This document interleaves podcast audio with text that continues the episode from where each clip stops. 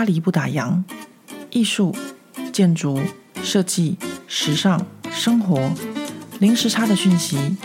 无论你人在法国，曾经在法国，或想来法国，喜欢或讨厌这个国家，都欢迎你和我一起度过巴黎的战斗人生。欢迎收听《巴黎不打烊》，我是何桂玉。今天这一集的节目，我们要开始一个新的内容。这个新的内容又是我前阵子和女儿去逛书店的时候买的一本杂志。其实我这一段时间以来都是一直不停的有在，就是购入新的书籍、新的杂志，不停的有在阅读。那我自己呢，觉得一些内容不错的，就是法国这边的一些好的书籍或是杂志，然后我觉得有趣，然后值得和大家分享的，我就会觉得，嗯，可以考虑来做一下 podcast。那今天要跟大家分享的就是法国杂志《Le Point》，这个 point 就是 point 好，就是。大概像是英文的《The Point》这个杂志，那这个杂志呢，它就是做了非常非常多的特殊主题的特刊。我之前跟大家讲过，法国的。不同的杂志啊，他们都会常常有一些特别主题的特刊，就像我们现在同时进行的历史杂志的，呃，七十位撼动法国的女人，或是其他之前有跟大家分享过的杂志，他们都会有一些比较特别特定的主题。那我这个人呢，就平常还蛮喜欢这种特定主题的，就是我觉得他们通常在做这种特定主题的时候，他不是一个人在写。一个主题，而是他们会邀请很多的专家学者，从不同的角度，或者是从不同的年代来看同一个主题。所以我还蛮喜欢像这样子杂志的这种特刊的方式，因为我觉得它很像一个呃，就是学术研讨会，然后有各种不同的呃学者或是不同领域的专家。一起来讨论一个同样的主题，只不过这个杂志呢是属于文本式的，而不是就是演讲论坛的方式。那文本式的其实也还不错，虽然他们很多的文章里面都只是大致的提点到一下，就是说，其实如果你真的没有非常熟悉历史或熟悉这个专业的话，你就必须要从旁边找到很多很多的资料。像我自己在阅读的时候，有可能有很多的地方，其实我不是很了解，不管是历史的部分啊，或是哲学的某些部分，所以在阅读的时候，我都要查很多很多的资料，呃，才可以完全的理解说啊，这整本杂志它内容在讲些什么。因为杂志文章的篇幅其实是有限的，所以作者们他们是不太可能就是巴拉巴拉巴拉写得很长，那文字的表述其实是比较精炼，然后简短。所以这些法国杂志的品质，我真的说他们是就像是一本书一样，是非常非常高水准的内容。那这次我又买了这本杂志。还是一样老样子的情况，就是陪我女儿去逛书店。那她去看她的书，那我也是就是闲着就到处逛。每次在逛书店的时候就是这样子，会发现很多奇奇怪怪的书。那我就看到呃，在电梯旁边有一面墙，上面都是这个《Le p o n》杂志的这个特刊。那我看一看，我觉得啊，它很多特刊的主题都非常的有趣，但是。只有这个主题真的是完全的吸引我，会让我想要把它带回家。这是什么主题呢？来，我跟大家讲，它封面写的大标题，黄色的纸字是写着“被禁止的书”，然后呢，后面呢是附上了一幅，就是以前古时候的油画。那这个油画里面画就是有一个戴着红色帽子的男子，然后。双手举着一本书，举得很高，然后把它砸到火堆里。被禁止的书就是这一本，就是特刊的主要要讲的内容。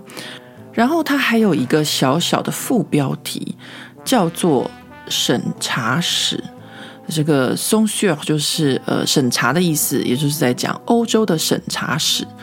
哦，我一看这个封面，我就整个惊呆了，因为我们小时候都有读过秦始皇暴政焚书坑儒的故事嘛，对不对？所以，我们从小就被灌输一个观念，叫做焚书等于秦始皇，就好像历史上只有这个人会焚书一样。当然不，其实，在欧洲也是有焚书的。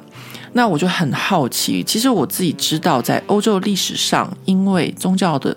关系或是一些某些政治的关系，有一些书籍或是言论是被禁止的。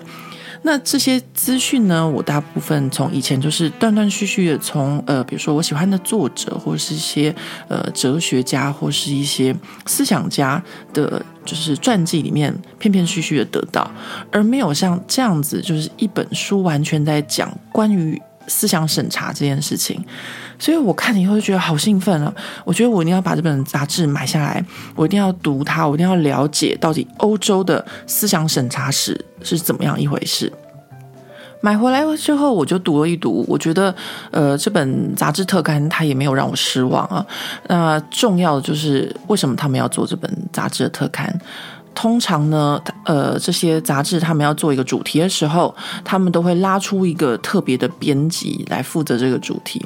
那这个特刊《思想审查史》，然后被禁止的书这一本特刊的总编呢，他也在一开始的时候，他就写了一篇呃序言，说为什么我们要做这一个主题。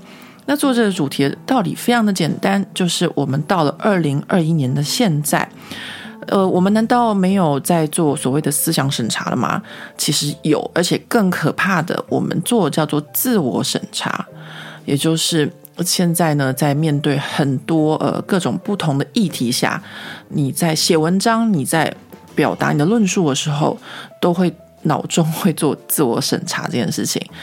那我们现代社会的自我审查，其实不是只有作家，不是只有作者，不是只有哲学家，而是每一个人。其实我们可以说是，嗯，大家每天都在做自我审查吧？为什么呢？我不知道大家有没有发现，现在有一个网络现象，就是你可能不小心留了一个言，或者你不小心说了什么话，然后呢，你就会被人家说，哦，你是呃，比如说呃，检讨受害者。啊，这是常常大家会讲的，说你检讨受害者，然后怎么样？怎样用一些很高道德标准的一个方式来指责他人。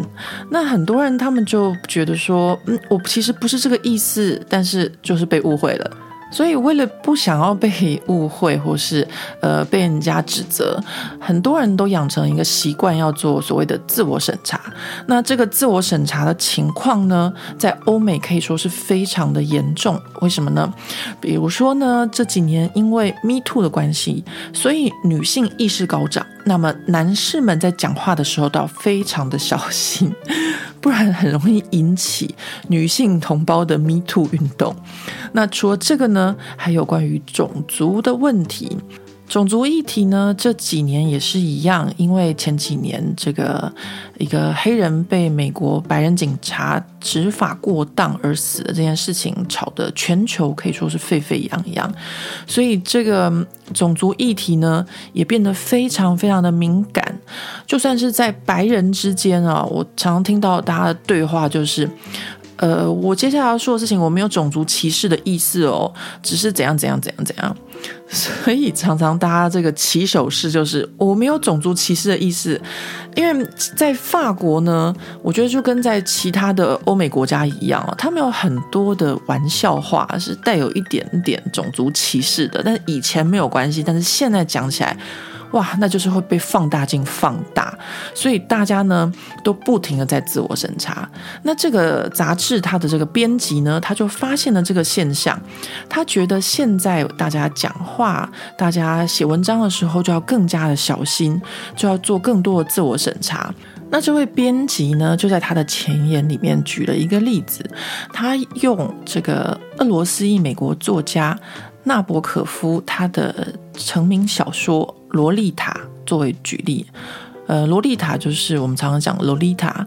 那为什么会是洛丽塔呢？这边我跟大家解释一下，就是呃，这本小说它主要内容呢，就在讲一个中年男子，他在他年轻的时候，十三岁的时候，曾经谈过一个短暂的恋爱，就是跟一个十二岁的女孩子相恋。但是呢，后来这个女孩子就死了。于是呢，他长大成年之后呢，变成到中年的时候，他就疯狂的。爱上十二岁的年轻女孩，那我们现在来看叫做恋童癖哦。但是呢，在这个小说里面呢，他就在讲说，这个三十八岁的中年男子，他怎么样得到呃洛洛丽塔的过程，然后还有洛丽塔怎么样要逃脱他的掌控。那这本书呢，后来就变成了一个呃。我们现在叫做恋童癖的代名词，但是在那个年代，也就是上个世纪的六零年代、七零年代，说真的，这种萝莉塔大叔真的很多，尤其是在欧美。那到了现在，呃，我自己有小孩之后，我才知道，欧美有非常非常非常非常非常多的恋童癖者，然后这些恋童癖者，他们恋的童不是只有女童，还有男童。那所以呢，在我们现在就是会觉得我们要保护我们的小孩，然后恋童癖是一种犯罪。那但是在以前，恋童癖并不是犯罪，为什么呢？这其实在呃亚洲也是一样的，就是以前的人很早就结婚了，所以差不多有的更早，可能九岁就结婚。所以你这个洛丽塔，她就在讲九岁到十四岁之间的年轻女孩子。那对以前的人来说，可能这不叫做恋童癖，因为以前就是因为人死得早嘛，所以很早就要结婚，很早就要结婚生子。女孩子可能出经来的时候就表示说你可以当妈妈了。但是现在的人呢就不会这么觉得，有的国家呢是 十八岁成年，有的国家呢是二十岁才成年，所以呢这些呃和未成年。的男子或女子发生性关系的人，都是被称为恋童癖，他们都是犯法的。所以，这个道德标准到了我们现在二零二一年来看，呃，萝莉塔这件事情就变成是一个禁止的。所以，这个杂志的编辑他就在这个前言里面举了这个例子，就是说，这个纳博科夫的这本成名著作。呃，可以说是在文学上面非常成功的一本小说。他到了二零二一年来，他是不是就没有办法出版了呢？因为这个审查的关系。诶，这真的是一个很好的例子诶。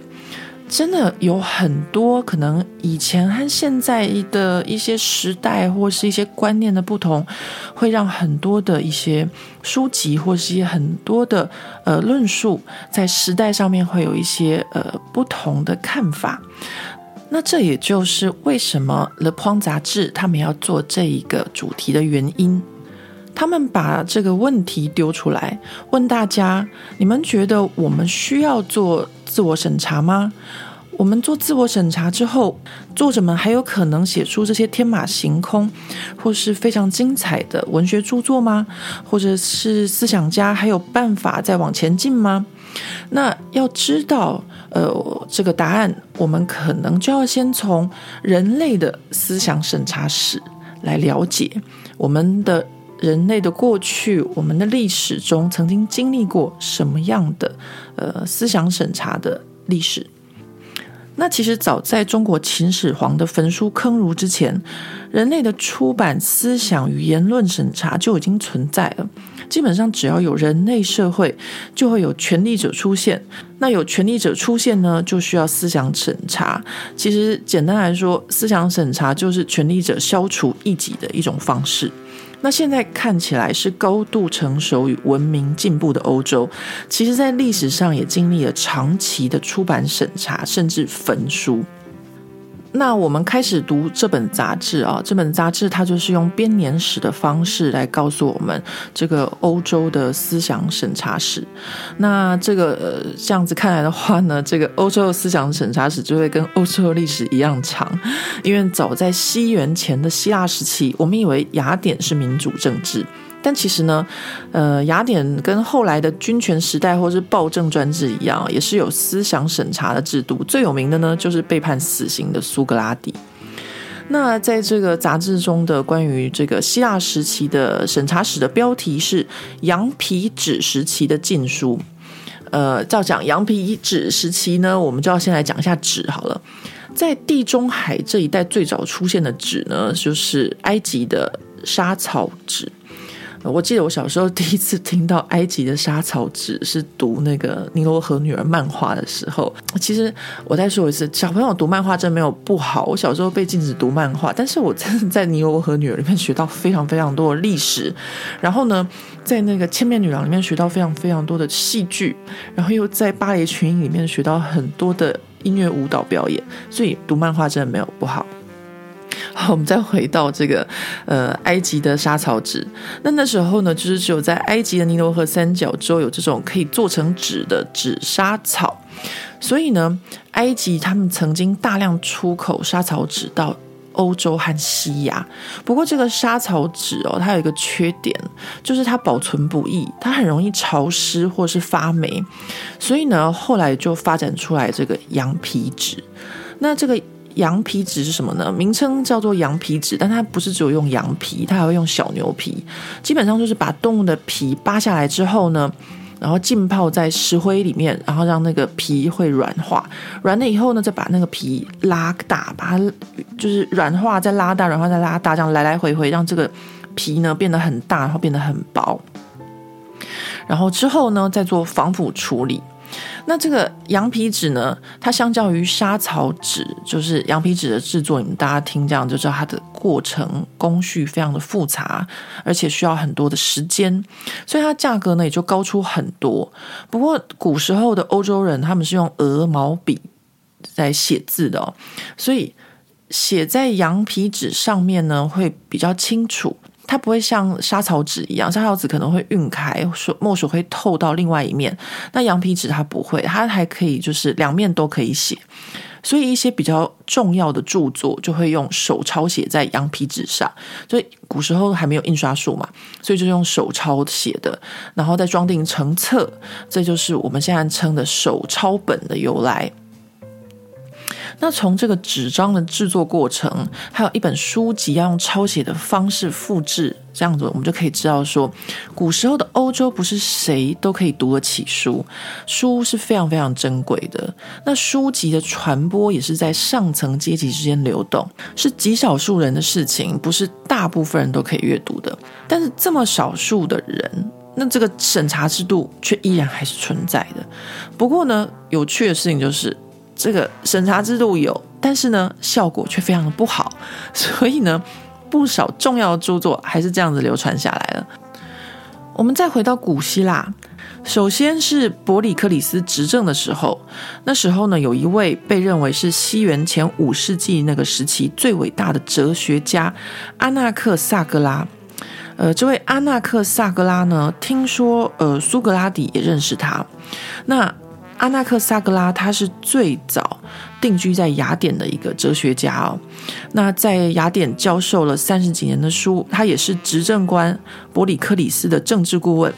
在那个希腊人还认为天上的星星是神指的时候，那这位阿纳克萨格拉就提出了机械宇宙论。他认为天上的星星是因为离心力而漂浮在天空中的石头，然后他还发现太阳和星星都是炽热的石块，星星呢只是因为太遥远，热力传不到地面。然后他又发现月亮上面有土，然后比太阳更接近地球。然后呢，月亮上呢还有一些山啊，然后月亮本来就是没有光的，光呢是从太阳而来的。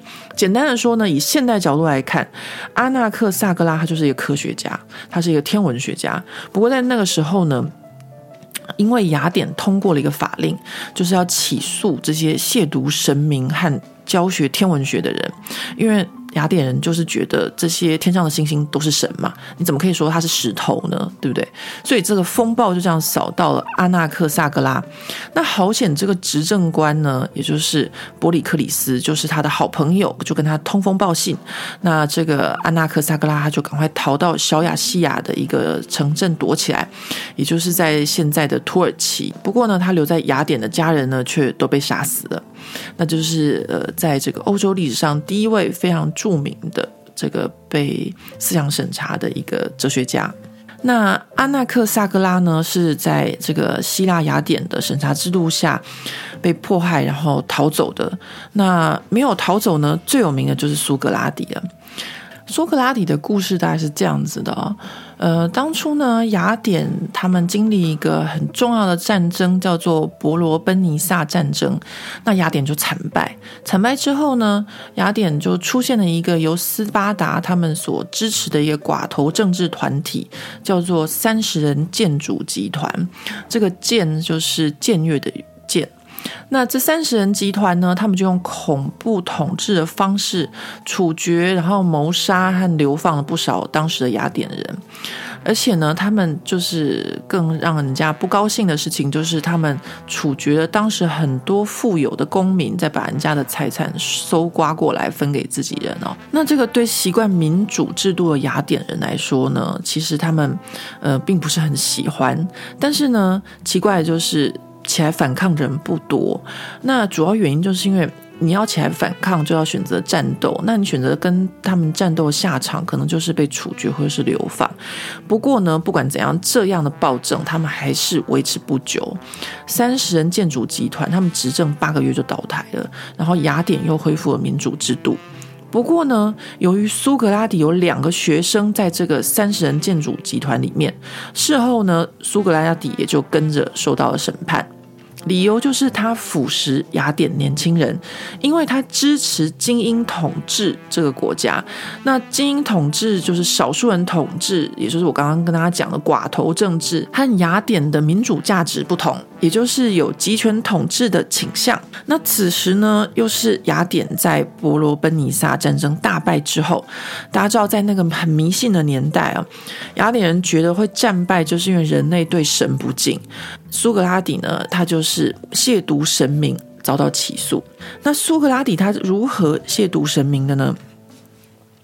根据柏拉图的记载，苏格拉底呢，他被怀疑亵渎神明的原因，是因为苏格拉底的好朋友凯勒丰在那个神諭处，神諭处就是可能就是问神的地方啊，就问说，这世界上是不是有人比苏格拉底更聪明呢？然后呢，神諭处的回答呢，就是否定的，就是没有，这世界上没有人比苏格拉底更聪明。老实说，他这朋友真的蛮无聊的，根本就是帮他找事。但是呢，苏格拉底呢，他就是一个智者嘛，所以他就解释说，这个答案其实是另外一个谜题，要他呢去寻找比他更聪明的人。所以呢，苏格拉底就问雅典的人，关于他们对于至善、美丽和美德的看法。然后呢，他发现他们虽然自以为自己知道的很多，但是呢，其实根本一无所知。那苏格拉底呢，于是就总结说，他比其他人聪明的地方呢，就是在于他承认他自己什么都不知道，就是承认自己无知，就是。他比人家聪明的地方，所以苏格拉底的智慧呢，使得那些当时比他还要愚蠢的雅典政治人物，转而决定要对付他，然后呢，就导致了他这个亵渎神明的审判。那最后呢，呃，苏格拉底呢，他就被判要服用毒药自尽啦。但其实他的学生就已经买通狱卒要帮助他逃跑，因为之前有逃跑的案例嘛，对不对？当时雅典是城邦制，你可以逃去别的地方都没有关系的。但是呢，这个苏格拉底呢，他还是决定要遵守雅典城邦的法律，然后最后呢，就是饮下毒酒身亡。那另外一位呢，和上述两人差不多时间的呢，是西方诡辩派的鼻祖普罗达格拉斯。他和阿纳克萨格拉一样，是当时执政官伯里克里斯的朋友。关于普罗达格拉斯的真实人生，在历史上是不确定的，因为有人说他是来自一个富有的家庭，还曾经接待过波斯国王；也有人说他来自贫穷的家庭，是一位搬运工。根据柏拉图的记载呢，是说普罗达格拉斯呢，他一生受到雅典人的尊敬。但是也有记载说，他被雅典当局判死刑，然后最后被迫出逃，在捉不到他的情况下呢，就烧他的著作，也就是欧洲历史上的第一个焚书事件。不过他的人生虽然记录不明确，但许多的文献都指出他与当时的执政官伯里克里斯交情匪浅，两人曾经在一个法律的问题上面讨论了一整天。那么普罗达格拉斯为什么会被判刑呢？主要是因为他著名的论述“不可知论”和他那句非常有名的“人是万物的尺度”。好，不可知论呢，就是这个普罗拉格拉斯呢，他对神这个存在的一个回应。他认为他没有把握说神存在或是神不存在，他也不敢说神是什么样子，因为他觉得很多事物妨碍了我们的确切的知识。那这一听就感觉他就是一个无神论者，就是他他不知道神到底存不存在，他没有办法确切的讲出来。那。他还有一个道德相对论，这个道德相对论呢，就是以人为万物的尺度，而不是神或是大自然来决定一切的。就是他非常看重人的感受，就是是我们人来决定好和坏。那这个以人为角度出发，对当时这么迷信的雅典来说，是不是又是亵渎神明啊？那最后结局就是，呃，刚刚说的普罗达格拉斯出逃，然后他的著作呢就全部被焚烧。这三位呢，就是在希腊历史里面非常有名的被思想审查的哲学家。那其实呢，我觉得他们都有点像科学家哦，在那个年代有这些这样子的想法，其实真的都是非常非常进步、非常伟大的。那接下来我之后呢，会在分集分段录制不同年代的欧洲思想审查史被禁的书籍。谢谢大家收听。